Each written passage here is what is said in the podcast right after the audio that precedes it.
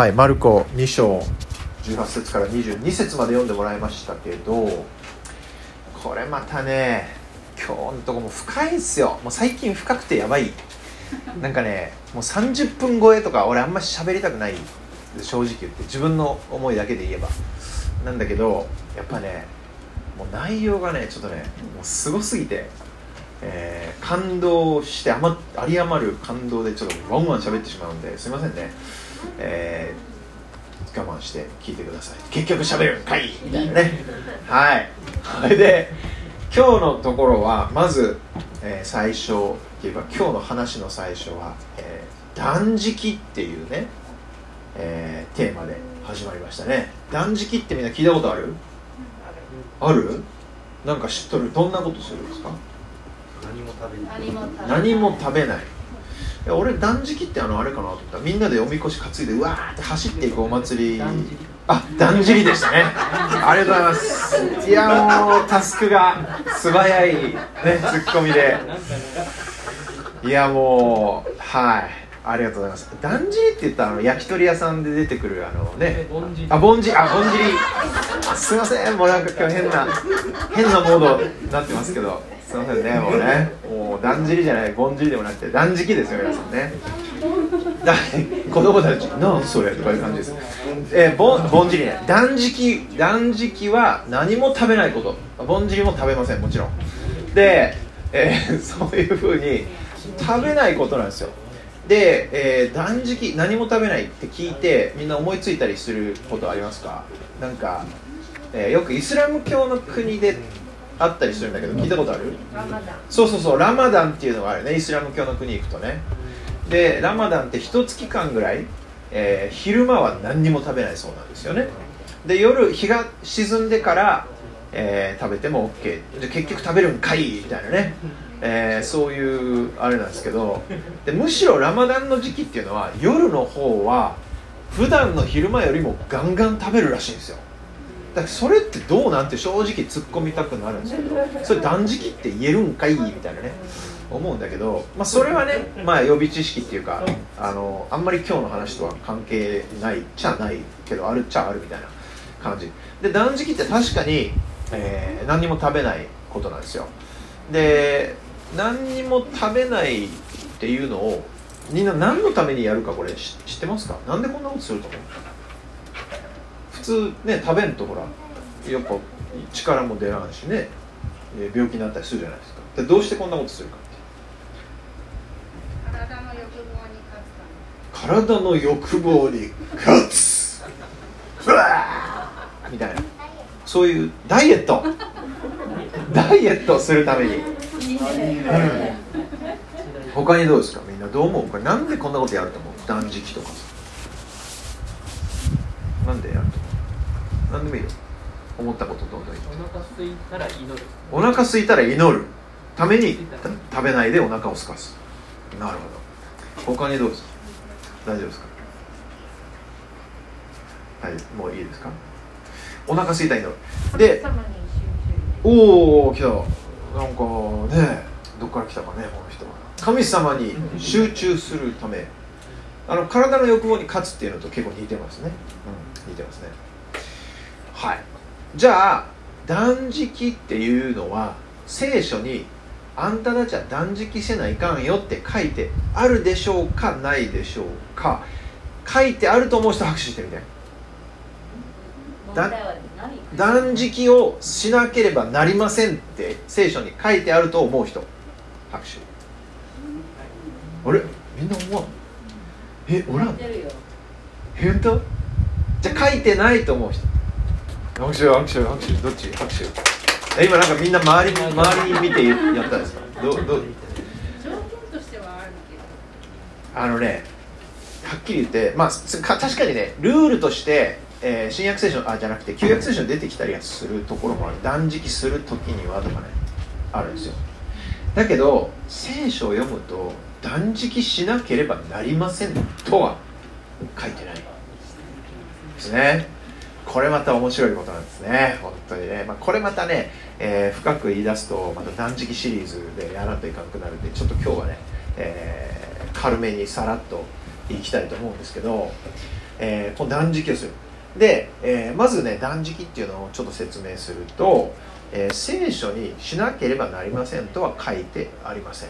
で断食はダイエットするものでもなければあともう一つで断食とかねこういうことをする時によく人間が思うのはこんだけ自分が神様こんだけ苦しい思いをしてこんだけ犠牲にして好きなものを食べずに、ね、あの大好きなスイーツもやめて、えー、美味しいご飯も食べてない。だからこんだけやってるんだから神様私の思う通りしてください言う通りしてください願う通りしてくださいよ頼みますよよろしくお願いしますよ私ってすごくないですかっていうのを思う人がおるんですよ。これってどうと思う？それいいと思う。違うと思う。違うんですよ。神様は俺たちが何か頑張って何かをやり通して何かを成し遂げて同じか。それをやったからっつって「おおお前すごいの」って言って俺たちにご褒美をくれたりするようなそういう俺たちのなんか凄さを見て「うわすげええー、すげえじゃあちょっとこうよくしてやるわ」とかそういうことをする神様ではないっていうことね。これよく覚えておいてください。これよく覚えておいて。なんでかっていうと神様この聖書が言ってる神様っていうのは人間がどんだけ頑張ったかっていうことを見てそれに応じてねよくしてくれるか悪くしてくれるかそういうのを決めるんじゃないっていうことね。これ大事です。他のとこ行くとね、えー、何百回お参りしてくださいとかねこのなんとかっていう言葉を何百万回言ってくださいとかそれからいくらいくら献金してくださいとか、えー、いろんなことを言ってくるんですよ。だからまるまるしてくださいっていうね。してくれたらそしたら神様が答えてくれるかもしれません。は？ね？まあくれますよっていう場合もあるけどね。でもその条件としてまるまるしてくださいなんですよ。してください。英語で言ったら do something. Do. Do ね do. で何かをすることによって神様はそう俺たちを認めてくれるんだっていう考え方が強い世の中すごいいっぱいある。ね。で人間もそうでしょ？なんか例えば誰々がご飯をおごってくれたからその人はいい人。じゃあ俺も今度よくしてあげようとか。ね。すごい贈り物をしてくれたから、えー、今度は俺もよくしてあげようとか。ね。えー、そういうことを考えがち。で人間特に日本人はもうお返しのプロみたいな民族ですね。必ずもうもらった瞬間からお返しのことを考えてる。ね。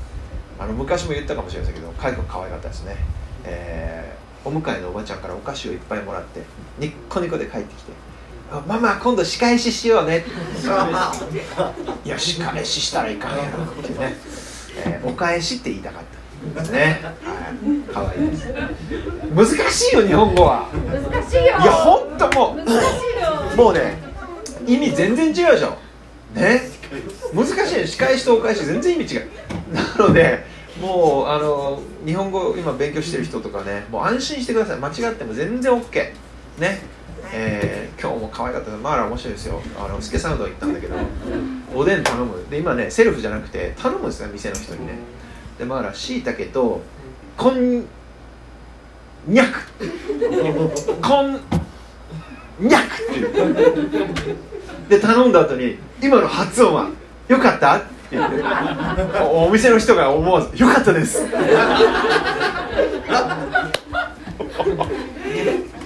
でこんにゃくじゃないよねこんにゃくあ結婚結婚の約束は？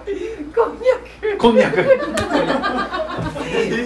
いがわからん。違いがわからん、えー、こん聞こえない。こんにゃくとこん。にゃくで言うんですけど全然わからんそう。ですねえ難しいんですよ。だからもうケビンもね安心してもうね安心して英語もう受けてきて俺は外人なんだっていう顔全然 OK なんではいもうもうあれですよ。安心して。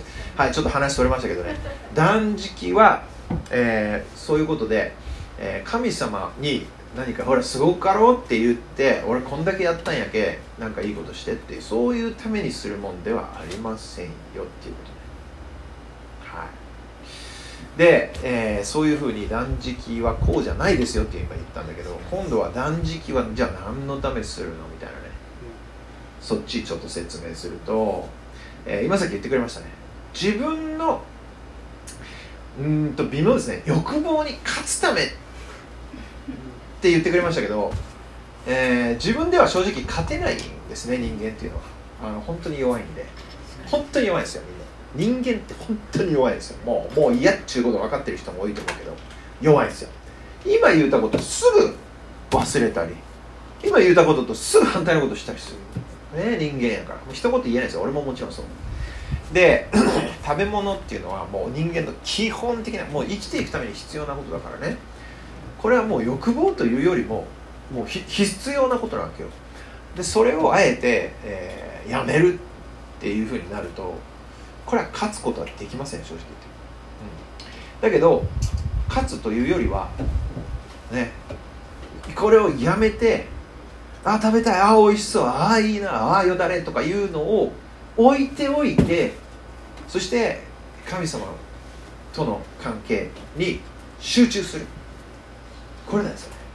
だからもちろんあの欲望に勝つっていうまあそういう側面もあるけど人間勝てない。だから神様に集中する。これなんですよね。これ大事なんですよ。自分で勝つって言ったんなら別に神様おらんでもいいわけで。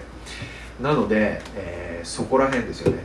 自分の欲望欲望っていうよりも基本的な必要な部分をあえてカットすることによって神様との関係に集中する。神様に自分は頼っていかないと生きていけないんだっていうことを再確認するとかね。こういうことなんじゃないかな。そして、えー断食っていうのはただ食べんで、えー頑張ってるぞっていうだけじゃなくて食べずにタスクが何て言ったか覚えてますか皆さん？お腹が空いたらどうする？祈る。祈るって言ったでしょ？祈りと断食はセットなんですよ。これはセットなんですよ。なんでかっていうと祈りこそがまさに俺たちを神様へと集中させてくれるもんじゃないですか。だって祈ってる間って神様のこと考えるやろ？祈ってる間にああ昨日パチンコで負けてああもう3000円もったいなかったとかそんなことを考えるやつあんまおらんのじゃないかなとか思う。ね。ま3000円ならいいけど3万円だったらどうするみたいなそんな話。とにかく祈るっていうことは神様に集中するんですよ。でそれと同時に断食をしてるともっと神様に集中できる場合があるっていうね。そうでしょ。で、えーあともうちょっと言うと断食っていうのは期限をちゃんと設けてやります。制限時間付き。そうじゃないといつまでも食べなかったら本当に健康に関わってくるよね。やばいですね、えーそれからあと言ったように、えー祈りを伴う。祈りと一緒にやるんだっていうね、まあ、こういうことが断食っていうことなんですよね。だから、えーもちろんみんなもやってみようと思ったらやってみてもいいです。ね。全然ダメっていうことはない。だけどやってないからっつってダメっていうのも全然違う。ね。えーあと気をつけないといけないのはこういうことをやる人っていうのはやってない人よりも自分の方がやってるからなんか上のレベルになったんじゃないかと。ね。あのクリスチャン2.0とか。いうふうに思ってくるやつが時々いるんですよ本当に。でこれは断食だけにかかわらず聖書を読むこともそうだし祈りをすることもそうだし献金もそうだし礼拝に毎週出るかどうかってそれもそうだしどんだけ自分賛美でかい声でやってるかとかもう全部このどれをとっても俺は人よりやってるぞとか思った瞬間にもうブッブーよね。ね。人と比べ始めたら本末転倒もいいとこですよ。だって誰のためにやってる？何のためにやるんですかこれ？神様。神様やろそしたらさ人と比べてほら神様見て俺あいつより祈り上手やね。ちょっとすげくね。今日御在天の父なる御神様とか言えたんばい。俺すごくね。とか言ったってさお前バカかって言われる神様から。ね？そんなこと言うたけち言わんでっちゅう、まあ、そんな関係ねえやろそんなのは。神様から言ったら笑われるよね。でそんな風に、えー神様は人と比べてどうかとかどんな言葉遣いかとかどんだけ頑張ったとかそんなん見ようやないんよ正直言うて。ね？心がどこ向いとうかちの見よう。ただもし俺がそんなね今あって俺こんだけ賛美しとっちゃねえとかこんだけ祈ってこんだけ今週はもう30章も聖書読んだとか言ったとしても人と比べよったらそれは何の役にも立たんばかりか。むしろ自分にとって悪いことよねそれって。だってさあいつより俺すごくないって言いよるっていうことは自分に集中しようわけよ自分がどんだけやったかとか自分がどんだけ上手やったかとか自分がまるまる自分が自分がち。神様のためにしようやねんかちなるんですよ。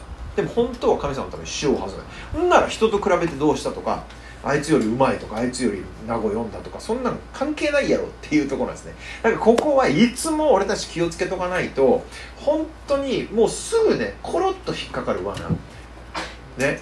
だってやっぱ神様は敵対するサタン。サタンっていうのは俺たちを神様から目をそらそうとするわけよ。で神様から目をそらすために一番どうしたらいいかっていうと自分に目を向けさせる。か人に目を向けさせる。そしたらもう神様から目が離れとるもんね。そう。だからよーっとこれ気をつけとかんと本当にね危ないです。ね。で自分が自慢ってなる時もあれば人から比べられて落ち込む時もあります。あんた例えばね威厳っていうのがあります。威厳っていうのもみんな聞いたことあるかどうかわからんけど、えーまあ、威厳もね説明しだすとまた長いんだけど、えー間違った解釈としてはえこの何ちゅうかな。なんかようわからん言葉でバラバラバラって喋り出してそれで祈るみたいなのが威厳って思ってる人が、えーいるんですよね。でこれも威厳でお祈りができるようになったから自分は人よりなんかレベルが上がったとか。ねクリスチャン2.0どころかもう3.0ですよ私は「えっ!」とか言って「あっ!」みたいな。こんなんなったらもう意味がね全くないんですよ。そのためにお前威厳で喋りよんかちね。イエス様から見たらそんな関係ねえやろ。ね。そうやなくて本当に私をどんだけ信じとかどんだけついていきよんか私にどんだけ捧げてきもうあ捧げてってその全部を任してくるかそこやろ？って。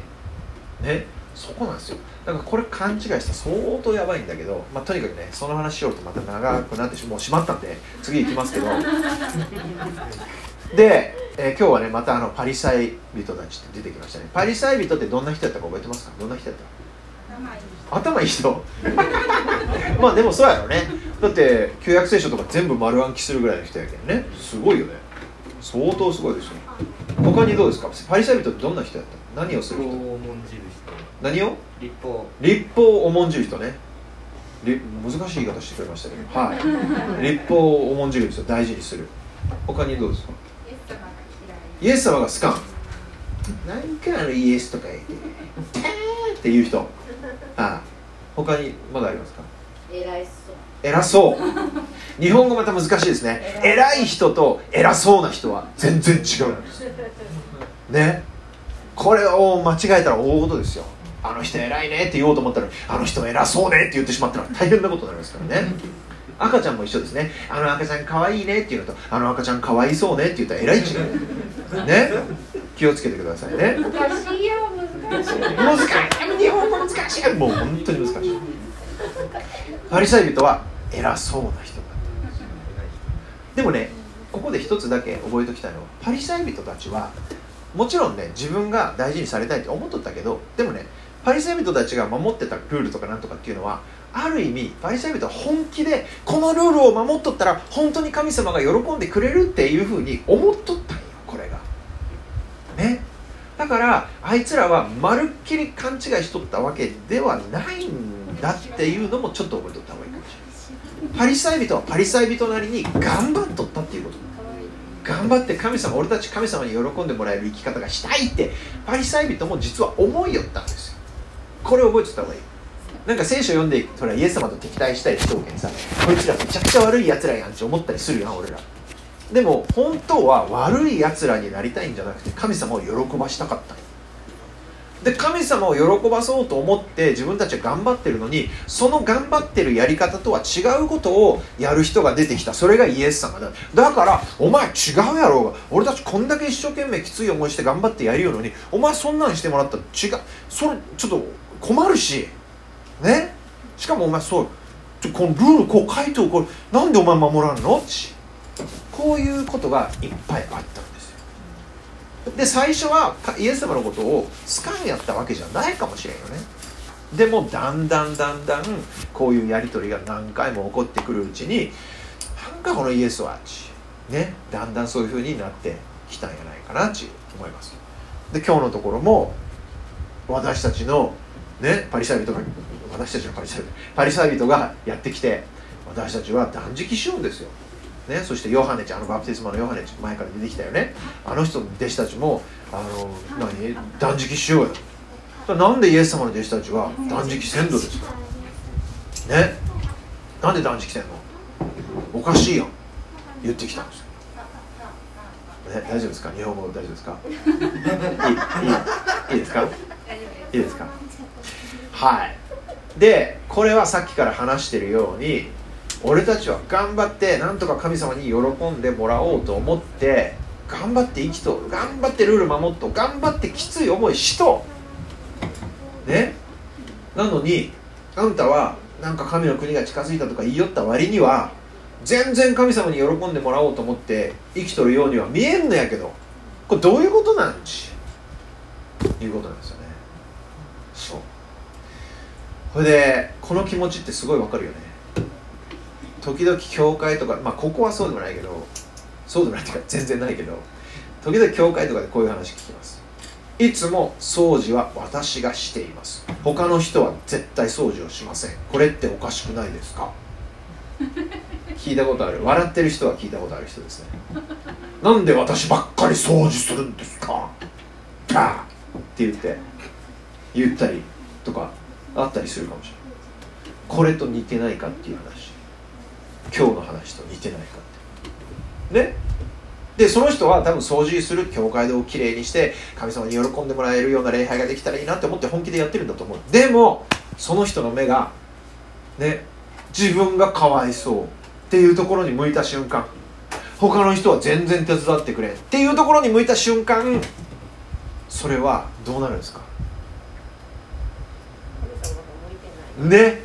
神様の方向いてなくなるんですよっていうことは神様に喜んでほしいと思ってやってたのがいつの間にかそうじゃなくなってしまうっていう。やばいねやばい。で今日もそういう思いになってるパリサイ人たちがやってきてイエス様に質問しています。イエス様なんて答えたかちょっと難しい答えしたよね。いきなりなんか花婿だの結婚式だのって言い出してはあってみんな思うかもしれません。でもこれ何が言いたいかっていうと結婚式っていうのはどういうとこか。まず結婚式って嬉しい場所ですか。悲しい場所ですか。嬉しい。場所やろ嬉しい場所っていうのはみんなで何をする？お祝いするんです。お祝いするんです。ね。そして結婚式は誰の言う通りに全部が進んでいくか。誰が結婚式のことを決めるか。わかる？誰が決める、うん。結婚する。もちろん結婚式のそのな進め方とか結婚式のみんなの何？そのお祝いの仕方とか誰が決める？披露宴どうしますとか。し式の時はこうこうこうしますとか。誰が決める？主役。って誰？新郎新新郎新婦やろ？いややっと来た。で新郎新婦特に新郎なんですこの時代。だから新郎つまりお婿さんよね。お婿さんが一緒にいる。そしてお婿さんが開いてくれた結婚のお祝いのパーティー。だったらあんた断食とかしとる暇やな。かろうもんって。ね。だってこれは喜びの場所なんでしょお祝いの場所なんでしょね。神様が人間になって来てくれたよっていうことをお祝いする。そして神様の国が近づいたっていうことをお祝いする。神様イエス様信じる人は神様の家族にしてもらったんだっていうことをお祝いするんでしょって。そしたらね。断食するんですか。しかも花婿であるこれ実はイエス様のことなの花婿って。このイエス様がねどうしたいかを決めるんじゃないですか。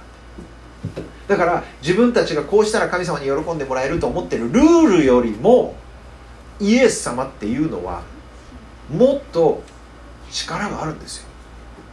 本当に神様に喜んでもらう生き方をするためにはイエス様のとこに来ないと。イエス様の話を聞かないと。そしてイエス様の言う通りにしないと喜んでもらうことはできないんですよっていうところまで入ってる実はこれ。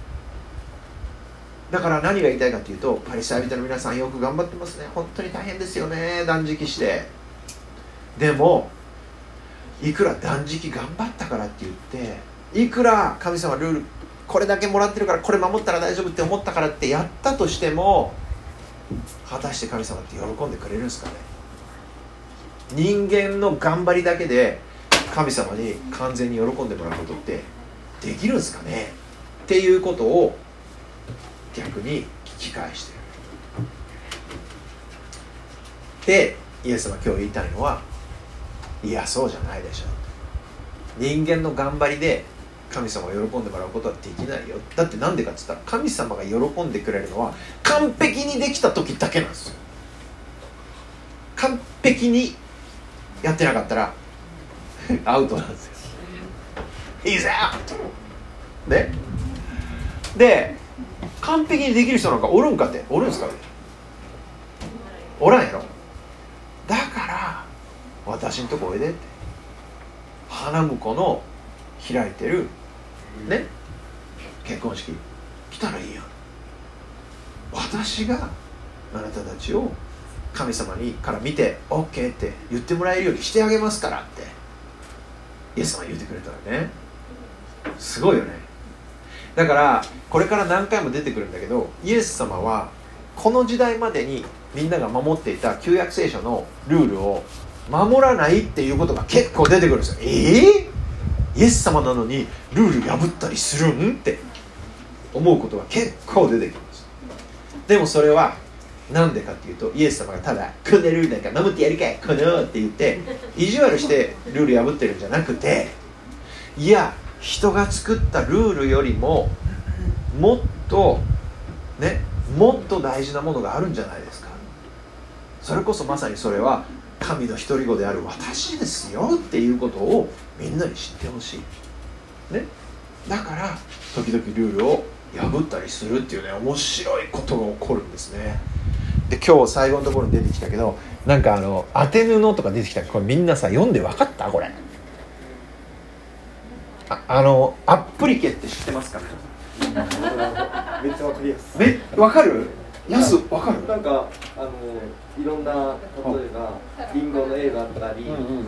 えっとのえっと開いた穴の開いたのをてして縫い付けたらお可愛いって思わせて思いながら思いながら実はあもう裏で穴が開いて裏が開いてそうなんです。すごいですこの説明でいいかいいです。非常に分かりやすい。もう小学生バッチリ分かったよね多分ね今の。アップリだからあれをやるときにでもね昔は、えーアプリケなんかないんですよ。でも同じことね。穴が開いたら次を当てるつまり別の布の一切れ取ってきてそこに縫い付けるわけよ。そしたらそれ穴塞がるしまだ使えるよね。